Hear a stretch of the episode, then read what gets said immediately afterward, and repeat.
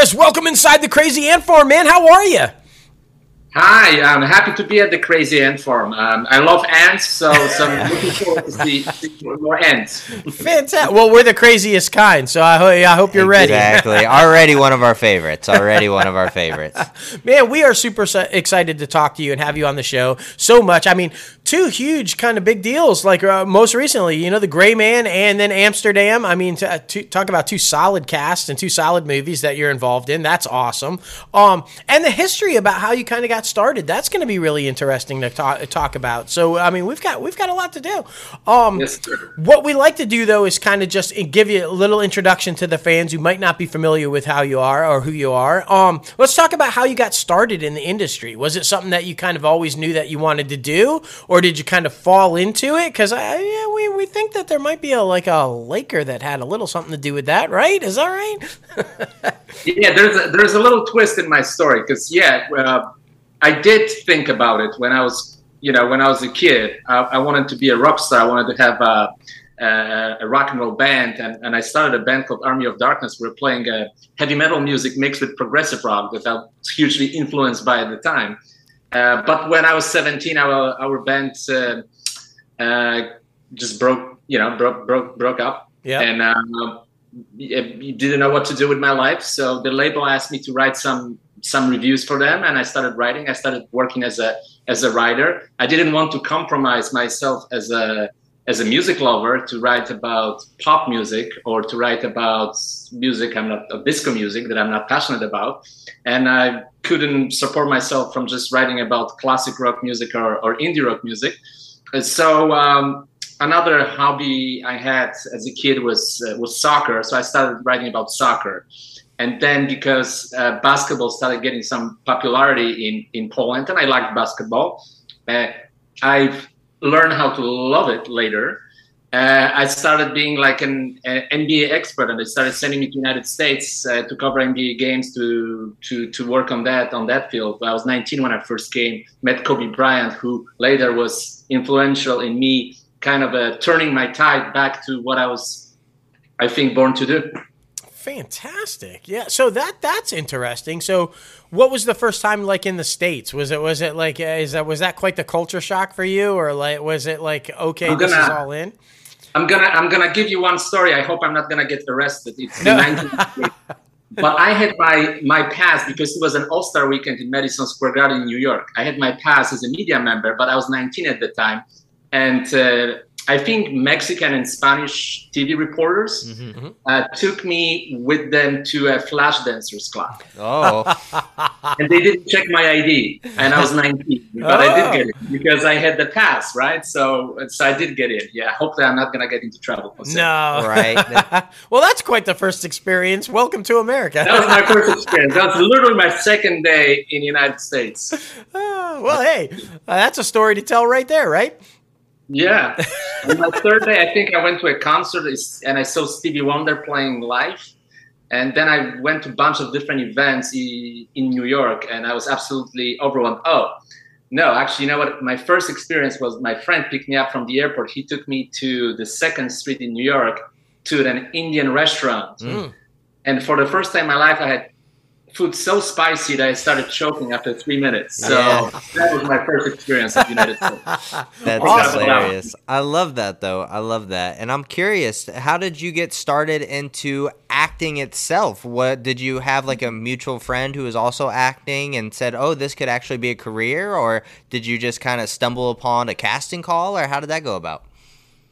So, you know, I advanced pretty quickly in sports writing. I was Mhm. 20, I was already fully employed. I, that's why I never graduated from college because they were sending me all over the world and I, I kept pushing my exams, pushing my exams. But, you know, my contracts, my, uh, and, and other income from, from, for example, being collaborating with Playboy, collaborating with BBC, uh, was substantial. Mhm. So I made a decision to fully focus on that when I was 20, 21, 22, 23 and I kept going, kept going. I worked as a reporter, traveled all around the world. I was always two, three times in United States every year.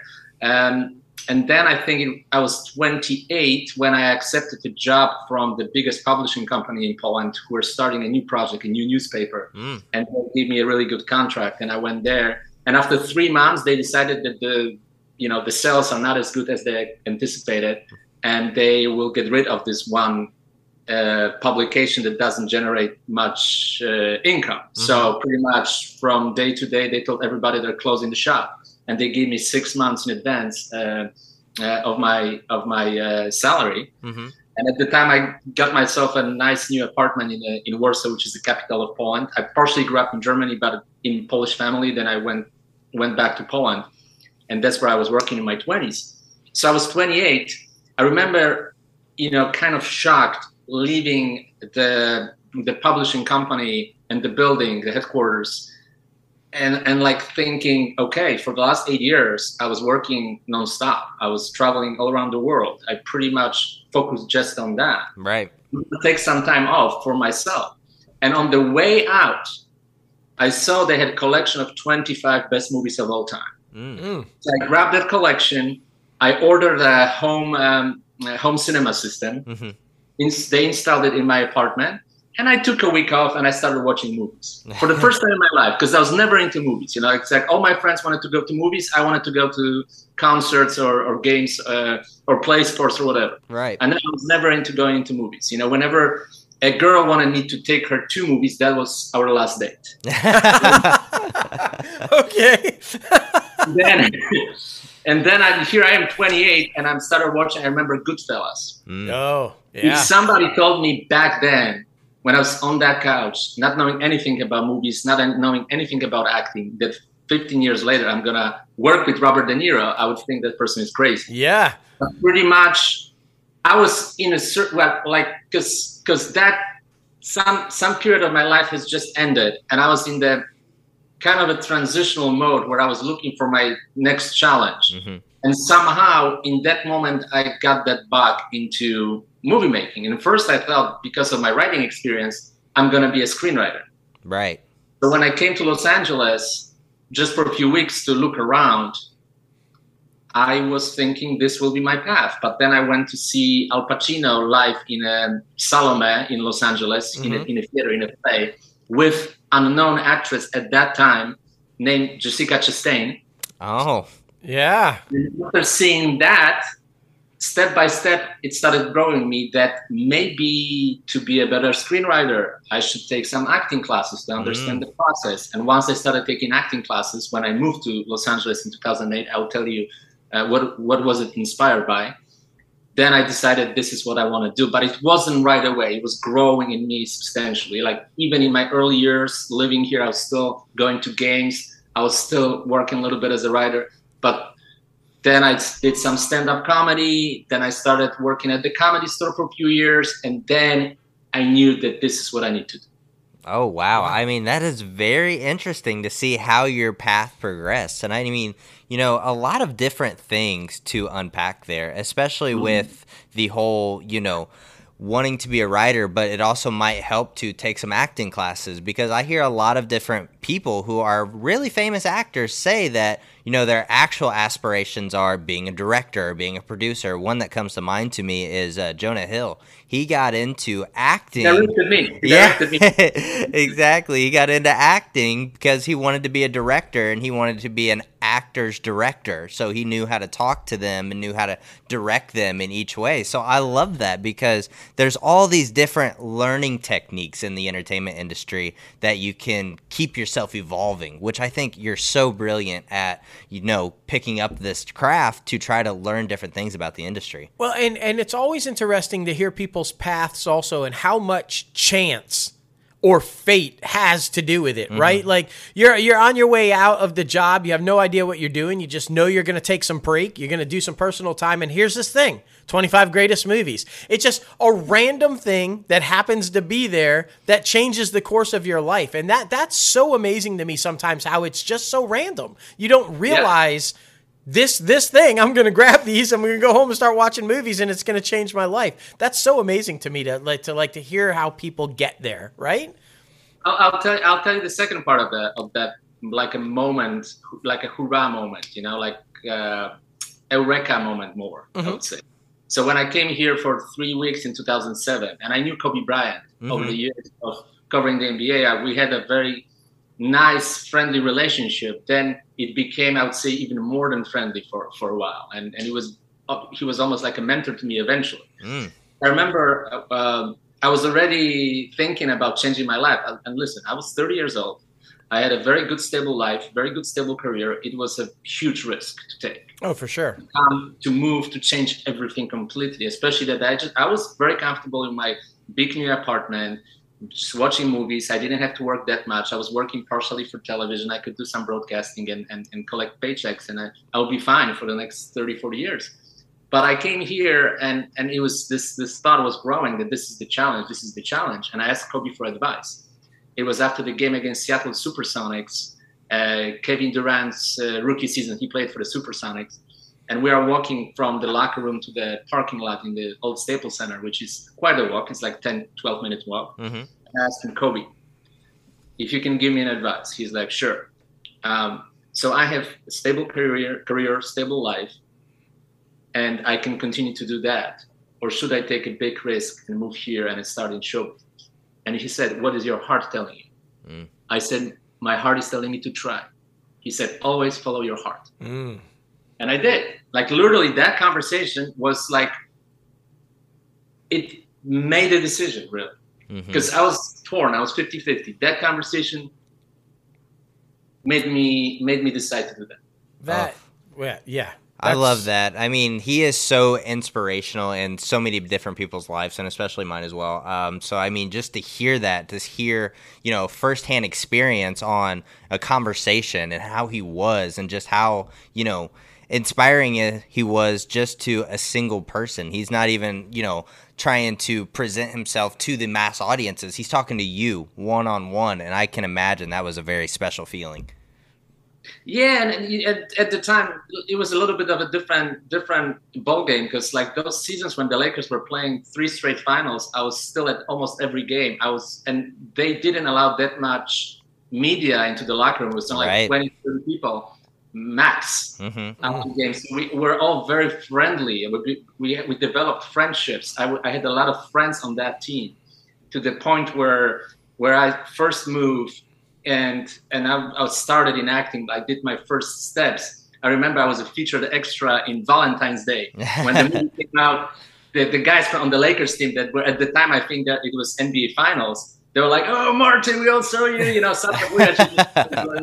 Lamar Odom, all those guys. You know, that was that, that was funny. And and when I finally ended up doing a, a small role on the Lakers show, directed by Jonah Hill, mm-hmm. uh, the first comment when I posted it on my on my Instagram account was from Sasha Vujacic, and a very nice comment, by the way. Yeah. yeah. So, yeah. I love that. I mean, there's so many different aspects, and it's kind of full circle. You know, you coming and being on Winning Time for HBO Max because I feel like you know it's starting with Kobe, and then you actually ending up on that show in LA. I feel like, like I said, it's very much full circle, and I can imagine it's kind of like a out of body experience, right? Because you see like where you've basically started over because that's what you did. You started your whole life over, and you're making it happen. And that's what I think, you know, the podcast is built for the up and comers trying to break into the entertainment industry. And we really want to press that little point is no matter what you're doing now, if you don't feel like it's right, it's okay to completely press that restart button and you can make it happen as long as you're making yourself happy. And that's what it's all about. And 100%. And, and you know what?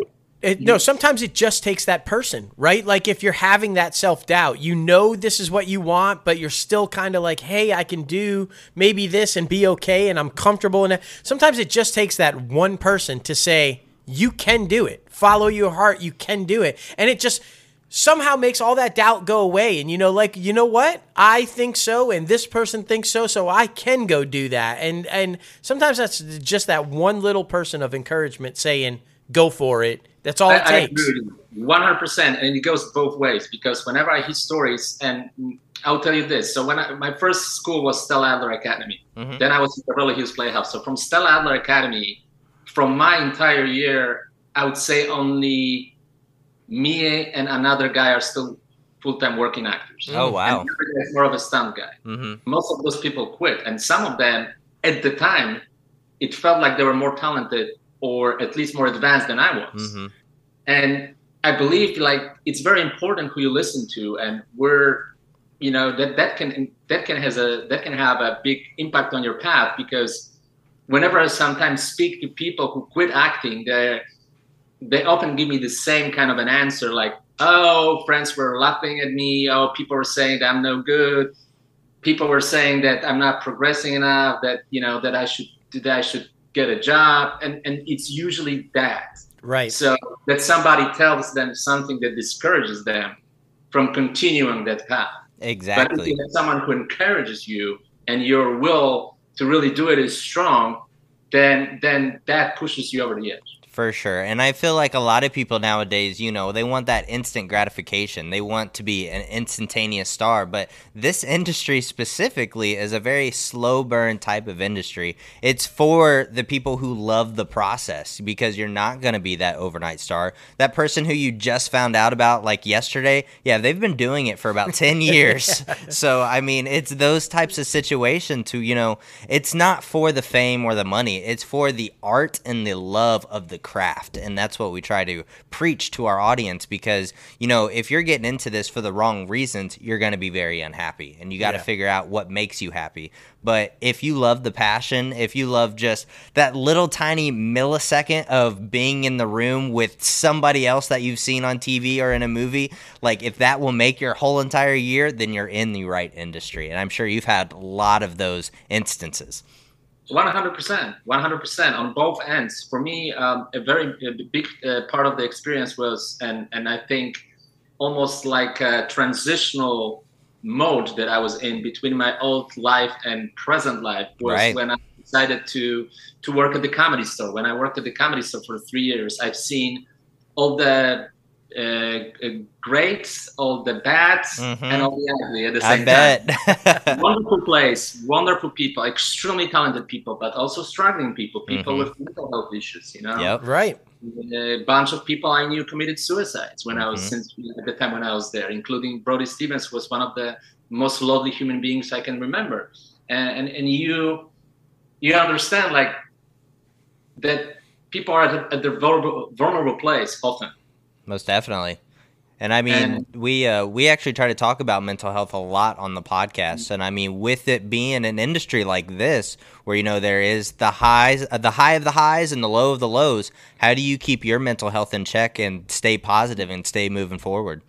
Yeah, it's important to have you know good good support system, friends that are like Yeah. good friends, uh, other friend actors who you know who who give you that uh, affirmation and you give them that affirmation. That is Mhm. very important. Yep. And to remind each other, you know, we've had several guests on and we've kind of adapted this as well is that instead of looking at it as an industry built on rejection, which so many people think, right? Like if you don't get the role and you didn't get that and it doesn't that you're being rejected, but but we now look at it as it's an industry built on selection. You weren't rejected that time, you just weren't selected. It doesn't mean that you didn't do a great job. It doesn't mean you're not a good actor. It doesn't mean you're not worthy. It just means at that particular day, at that particular time, that's not what they were looking for. But you're going to be what they're looking for at some point. And if you can keep it an aspect like that, it's it's I just uh, it's selection, not rejection. I think that goes a long way with keeping the positivity and the and the outlook of this is what I do for a living and it's all going to be okay, right? Yeah, and, and it's important to work on your skill set, and and that also comes from me watching Kobe. He always worked on his skill set, even when he was the best player in the game. Yep. Uh, whenever I can learn another language, and I and I can speak eight, and that helps me a lot in getting roles, especially Wow. voiceover roles. For sure. So, so whenever I can add, like I'm learning Spanish right now because you know a friend told me that there are you know a lot of people in South America that look just like me in Cuba or Argentina, and I can get those roles. you know, Right. I don't have to. It's not as I don't have to look stere- like a stereotypical uh, Latino macho guy, right? Right. Exactly. To get some roles potentially that you know are for like Brazilian people that look just like me. Mhm. So I started learning uh, learning Spanish, and I, I want to continue to develop different skills. I asked my friend of mine, with whom I went to Beverly Hills Playhouse, who became a very um, uh, successful stunt guy. Mhm. I asked him, next time you're in town, please take me to, to the place where you guys train. I wanna I wanna pick up some basic knowledge of, of stunt work and then you know do my own stunts at least. Yeah. To you know? So there's always a way to improve. You know, like whenever I hear from actors uh, that they just sit at home and complain, that's not that's not gonna get you anywhere. Nope. Nope. and if you ever get to that level where you think there isn't something for you to still learn, you're done. I mean, uh, yeah, right. You, you you always have to keep growing. You always have to keep learning, and you must be doing something right because I'm just going to say when you land in a project that's got names like De Niro and John David Washington and Margot Robbie and Christian Bale, you're doing pretty good. I mean that that's a solid A-list cast right there that you've kind of joined and become into with Amsterdam. Talk about that a little bit. I know you briefly touched on, oh wow, if you had told me I'm going to be working with De Niro after watching him all those years ago and everything. Talk about that process and the casting process and what it's like to work on a scale that large with with a cast like that. I'll give you a little bit of a, a, a pre-talk, you know, what what led to that. So um, right before pandemic, I think I was a on a very good run because I just did Red Notice. I, mm. yeah. On the last day before pandemic, I was flying to Los Angeles where when they were closing everything, and a, a driver who picked me up from the airport took me straight to uh, to a grocery store where there was almost nothing left. Oh wow! So, so I remember, uh, you know, like I I got into pandemic pretty much in a in a shock mode where it's like, oh, I was on set and now nothing is happening. And then right, right before that, I did Black Lightning, I did NCIS LA, I did lead on an indie film and, and worked on the voiceover on, on Black Widow. So I was working on stuff and I was getting into a rhythm. And now uh, everything is shut down. Right. So I maybe took a, a week off and then I just started started working. You know, started going on all Zoom uh, casting calls, all like groups between actors, uh, working on, on, on languages, working on this, working on that. I did uh, another Call of Duty from home where they send me the equipment and I was recording it from home. So I never stopped really working during the pandemic, and I saw that you know a lot of my friend actors didn't do anything in 2020. Right. They were just sitting on the couch collecting yeah. unemployment. There's nothing wrong about that. Mm-hmm. I'm not judging. I'm absolutely not judging. I felt like this is the moment for me to actually take a step forward. Mm. You know? Yeah. To take a step forward because it's almost like like in this film with Adam Sandler, where you put a pause button, everybody's paused. Yep. you can keep working, right? Yeah, exactly. So, so, so, I knew that once it start, it will start opening up. I felt ready to jump right away. And Amsterdam happened by accident, but uh, right after Amsterdam, I did recurring on Stranger Things, literally following week. Then uh, Better Call Saul, Gray Man, Lakers Show, and the staircase. Right. So I went on a run of four or five months working on stuff. And I think if I didn't do anything during pandemic prior to Amsterdam, I wouldn't be able to have a run like that. Mm-hmm. But because I continued to to stay in shape, it it led me into that uh, that break that I got. Most definitely, and I love how you two things. I love how you're always looking for the opportunity. You're always right. looking for different things to learn, and it's not something like "woe is me." It's an opportunity opportunity to take time to learn something else to help build your resume, and another opportunity to flex your creative muscle. And I mean, you doing all that stuff back to back. I mean that really shows the dedication and commitment you have to this craft because like you said a lot of people were either not working or barely working maybe booking one or two things and not even trying to do anything else not trying to pick up a camera and film themselves or just trying to you know like i said flex that creative muscle. But kudos to you man because like i said we're all about positivity and re-encouragement and i think a lot of listeners a lot of our listeners are going to really enjoy this interview because they're seeing that everything is an opportunity. You don't have to sit down and think that it's a failure. You can always look at the positive side and keep moving forward, and that's so important. And yeah, and that you, you know, it's it's a we talk about all the time that there are so many things in life that happen that you have no control over, right? Pandemic, nobody had any control. Nobody knew it was coming. Nobody, but life is either good or bad depending on the decisions that you make. It's like this situation you had no control over, but how you deal with that situation you have total control over. And you chose to make it a positive instead of a negative. You chose to say, I'm not going to let this thing make me sit on the couch and woe is me. I'm going to go after it and I'm going to keep doing what I can do and I'm going to come out of it better. And I think that's the best advice anybody can get. It's like you decide whether this thing that you can't control is good or bad because you control how you deal with it. And you did a fantastic uh, example of the way to do it right, right? Just look at the positive and go, I'm doing this. And so, I'll yeah. give you another positive. I'll give you another positive regarding Amsterdam, and, and it's a kind of uh, story I never I never said before, but I feel like it, it aligns to what we're talking about. So it, it was in the middle of pandemic. It was February 2021, and uh, like I said, a lot of people were just staying at home, and and I I kind of felt like this could be there are opportunities out there because they start they started filming, and if you somehow make yourself useful there will be opportunities out there just because of COVID, because of restrictions, because of the fact that uh, they're limiting number of people on set and, and so on and so on. Like I'll tell you, I'll tell you honestly, I went initially to the set of Amsterdam to be to help with German. Oh wow! Yeah. And I was doing a good job helping helping one of the actresses. She really liked me, and I was helpful. And she called David, and David asked me, can you? Oh, you're my German guy. Can you tell me in German Tom Brady is the greatest football player of all time? and I said in German exactly that, and he's like, "You're hired." And he put me in the scene that was initially just uh, just pretty much for a reference. Mm-hmm. But when he asked me to give off-camera action towards, and it was filmed a little bit differently that you saw in the final in the final footage because initially it was before the speech. Mhm. So you had like Christian Bale, Anya Taylor Joy, Rami Malek, and Robert De Niro. And Robert De Niro is about to give the speech, and then they see me and other guys under the stage, and he's asking who those guys are, and and then we start screaming off camera Mhm. at them. And I'm like, wait a second. There's Robert De Niro. There's Christian Bale. There's Rami Malek, Anya Taylor-Joy, and Margot Robbie too. And and uh, Mike Myers was behind. I'm gonna use that as an opportunity to really show that I can act. Exactly. Yeah. Hell yeah, you are. Ballistic. I went 150% rage. And guess what?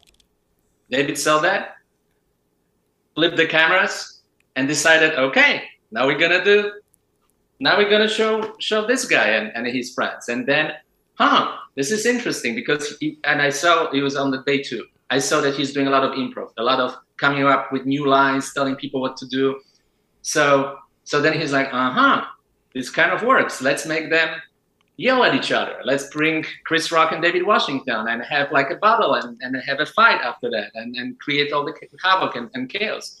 So so it all pretty much uh, came out of um, pure improvisation and I just shot my shot being um, kind of, you know, Yeah. uh, out of the script. It wasn't in the script. I just shot my shot, and and some somehow he he liked it, and he he kept it, and he, I was on set for a week after that. And there was another guy who played one of the patients that was booked for a day. They kept him for 20 days. We are friends now. Wow. So there were opportun- there were opportunities, you know, that David David gave gave those chances to people that he saw like they can bring something, some value to the project by being unique. That's Mhm. right. And sometimes, you know, sometimes that's what you need to do to do to go like an extra step, extra mile. Like, listen, this is my opportunity. I'm gonna, I'm gonna take a risk. I'm gonna go overboard maybe a little bit, but I'm, I'm gonna try. it. Now, Yeah. Let's see what happens. Well, it, it, and to bring it full circle back to your sports days, right? So many of the greats, Michael Jordan, Wayne Gretzky, all of them. What, what are they always saying? You miss every shot you don't take. So if you've got the opportunity, you see those guys, you fucking take the shot, right? Yeah, 100. percent And and after after that happened, you know, I got my contract, and uh, you know, I did the film, and I, you know, I still have that uh, call sheet from the last day that is uh, that is, you know, always whenever I have any doubts, I look at that call sheet, and I'm like, okay, I belong to this. Right. Yes, I belong to yeah. the. Exactly. So so that gave me extra confidence to book to book like from auditions to book you know Stranger Things, Better Call Saul, Staircase, and all those other things because it, it was like a, a game changer for me in not, not in terms of the way I'm being seen by casting directors or producers, but for me internally, for Mhm. my own assessment of myself as an actor. That was a breaking point in terms of like I can really do this Most you know, definitely. with time and just this. I don't have Exactly. to think like, ah, maybe you know, maybe I can only have a little bit of a career. No, I can have a career. I, I love that. Yeah, man, you're making it happen. I'm just saying, like, and I mean, going back to thinking about you know the country and coming over here, you're literally the definition of the American dream. Oh, for sure. Like you came over here and you just took it by storm. You're literally breaking into the entertainment industry and killing it, making connections, taking chances, not staying inside of a tiny little box. Kudos to you, man. I mean, this is very inspiring. So I really appreciate you taking out some time of your evening and just coming on the show and getting crazy with this because your experiences specifically are going to help that next person break into the entertainment industry. So we cannot thank you enough for that. Oh, thank you, thank you so much. And you know, listen, it's it's about uh, each uh, person's uh, personal path. You know, mm-hmm. like you cannot compare your you know like your experience to other actors' experience. Everybody is is different. Everybody has a their own unique way. So it's like the common mistake that people sometimes do in this business is they're comparing like, oh, I'm not at the Brad Pitt level. I'm not right. at the Tom Cruise level. Well, you know, there's one Tom Cruise, there's one Brad Pitt, but there's also one Mike Johnson, one uh, whatever. Uh, exactly. Uh, Christian uh, uh, Smith. yeah, know? yes. Yeah. from Maryland. From Maryland. There's also only one. That's right.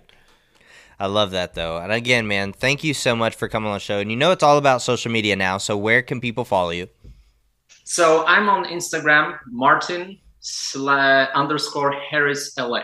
Oh, fantastic. Fantastic. Easy enough. exactly, exactly. We'll be sure to direct everybody your way. And again, man, thank you so much for coming on the show. Open invite. Anytime you ever want to come back on, just reach out and you got an open slot, man. Well, it was it was so much fun talking to you guys and uh, and thank you for all the kind words that you said. Well, and thank you for all the kind words and all the inspiration. Like I said, everybody does have to follow their own path, but I think you have inspired them to do that, right? You might be that one person that made somebody today that hears this interview decide to do it. And it doesn't get any better than that, man. Yeah, man, and, and, and listen, you know, if someone decides to do it, you know, they have to understand it's not an easy path, and, and if they expect like instant gratification, uh, that that that might happen, that might not happen. You know, it's it's exactly. not about that. It's, it's all about you know trying to get better and trying to um, just get stuff done. Yep. exactly. Completely agree. Completely agree. Well listen take care and uh, we'll be talking to you soon man. Absolutely. Thank Looking you man. You have a good night.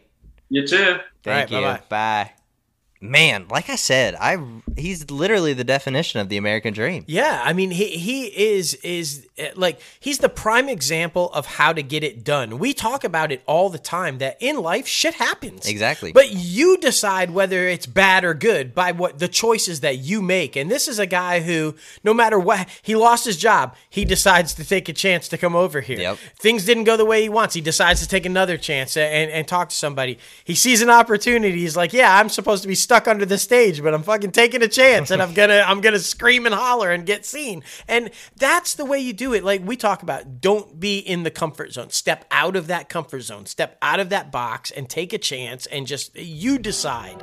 And man, yeah, the perfect example, man. Exactly, exactly. Thank you again, Martin Harris, for coming on the show.